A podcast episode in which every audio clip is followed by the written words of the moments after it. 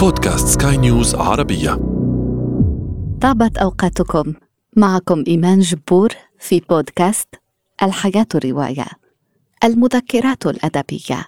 سرد لحياة أشخاص ولحظات من التاريخ. في هذا العدد أقرأ لكم مذكرات ذائعة الصيت. متابعة طيبة. الحياة رواية المكتبات هي الذاكرة المشتركة للجنس البشري على رأي الكاتب الإيطالي أمبرتو إيكو وبين موضوعية الذاكرة وذاتية المذكرة نعبر إلى أحداث وتجارب شخصية I wonder if it's because I haven't been able to poke my nose outside for so long that I've become so crazy for everything to do with nature. Nearly every morning I go to the attic, and from my favorite spot on the floor, I look up at the blue sky and the bare chestnut tree. من أشهر مذكرات الأدب مذكرات كتبتها مراهقة لم يتعدى عمرها الثالثة عشرة مذكرات آن فرانك التي تستهلها في الثاني عشر من شهر يونيو عام 1942 آن التي تعيش في مخبأ طيلة سنتين بمعية أسرتها درءا لبطش النازيين الذين احتلوا أمستردام سنوات الحرب العالمية الثانية. في خضم معاناة يومية تختلق آن صديقة وهمية تفصح لها عن آلامها وهواجسها وتسر لها أيضا بأمور أخرى تشغل بال البنات في سنها. أغسطس عام 1944 تلقى آن حتفها متأثرة بالتيفويد بعد فترة وجيزة من إيداعها معسكرا للنازية. لم تكن قد تجاوزت الخامسة عشرة.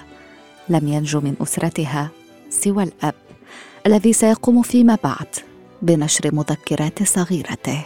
هذه المذكرات التي جعلت الصغيرة آن فرانك كبيرة في الذاكرة الجماعية. Ah, Bridget! There you are! What a shame you couldn't bring your boyfriend, Bridget. What's his name? David? Darren? Daniel Cleaver. I hope he's good enough for our little Bridget. I think I can say with total confidence, absolutely not. من أين أبدأ حديثي عن يوميات بريدجيت جونز عن الإبداع الكوميدي في أسلوب الكاتبة هيلين فيلدن أو عن شخصية بريدجيت التي دخلت قلوب الملايين ومن منا لا يضع اسم بريدجيت على محيا ريني زيلويغر التي أدت دور البطولة في سلسلة الأفلام الشهيرة التي اقتبست عن هذه الرواية. ما يجعلنا نتعلق ببريدجيت هو أننا نرى فيها شيئا منا. نعم أيها السادة آسفة لكن هنا تحديدا أنا أخاطب السيدات في المقام الأول. بريدجيت جونز تمثل جيلا من النساء الثلاثينيات. نساء ناجحات مهنيا مستقلات ماليا محبطات اجتماعيا وعاطفيا. بريدجيت تفكر مثلنا يزيد وزنها مثلنا. يمكن أن تكون أحيانا خرقاء جدا مثلنا ويمكن أن تشعر بالملل في العمل ويمكن أن تقع في حب الرجل الخطأ مثلنا. باختصار بريدجيت شابة لديها كل شيء لتكون سعيدة لكنها تركز بدل ذلك على تلك المعيقات التي تحول دون سعادتها. وهنا أعود لأخاطب السيدات والرجال لأن هذا الأمر ينطبق على الجميع. ومذكراتنا الأخيرة مذكرات ميت وهو اسم رواية الكاتب الفرنسي جان دوتور. ذكر الموت قد يؤلم البعض لكن هذه الرواية تخوض في الموت بدون خوف بمزيج من الجدية والفكاهة لأن الموت بالنسبة لجان دوتور ليس سوى بداية مصير آخر.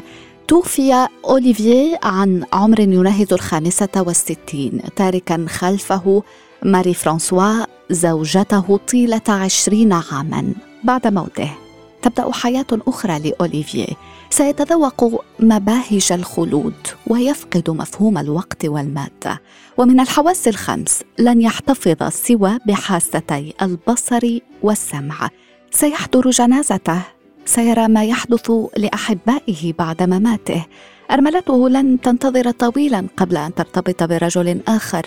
وبموازاة ما يحدث في العالم السفلي أوليفييه في عالمه الجديد يتعرف على آداماس مخلوق من جنس غير محدد شخصية غريبة يعتبرها في البداية بمثابة رفيق سفر ولكن مع مرور الوقت تتطور العلاقة وتصير أكثر من ذلك بكثير.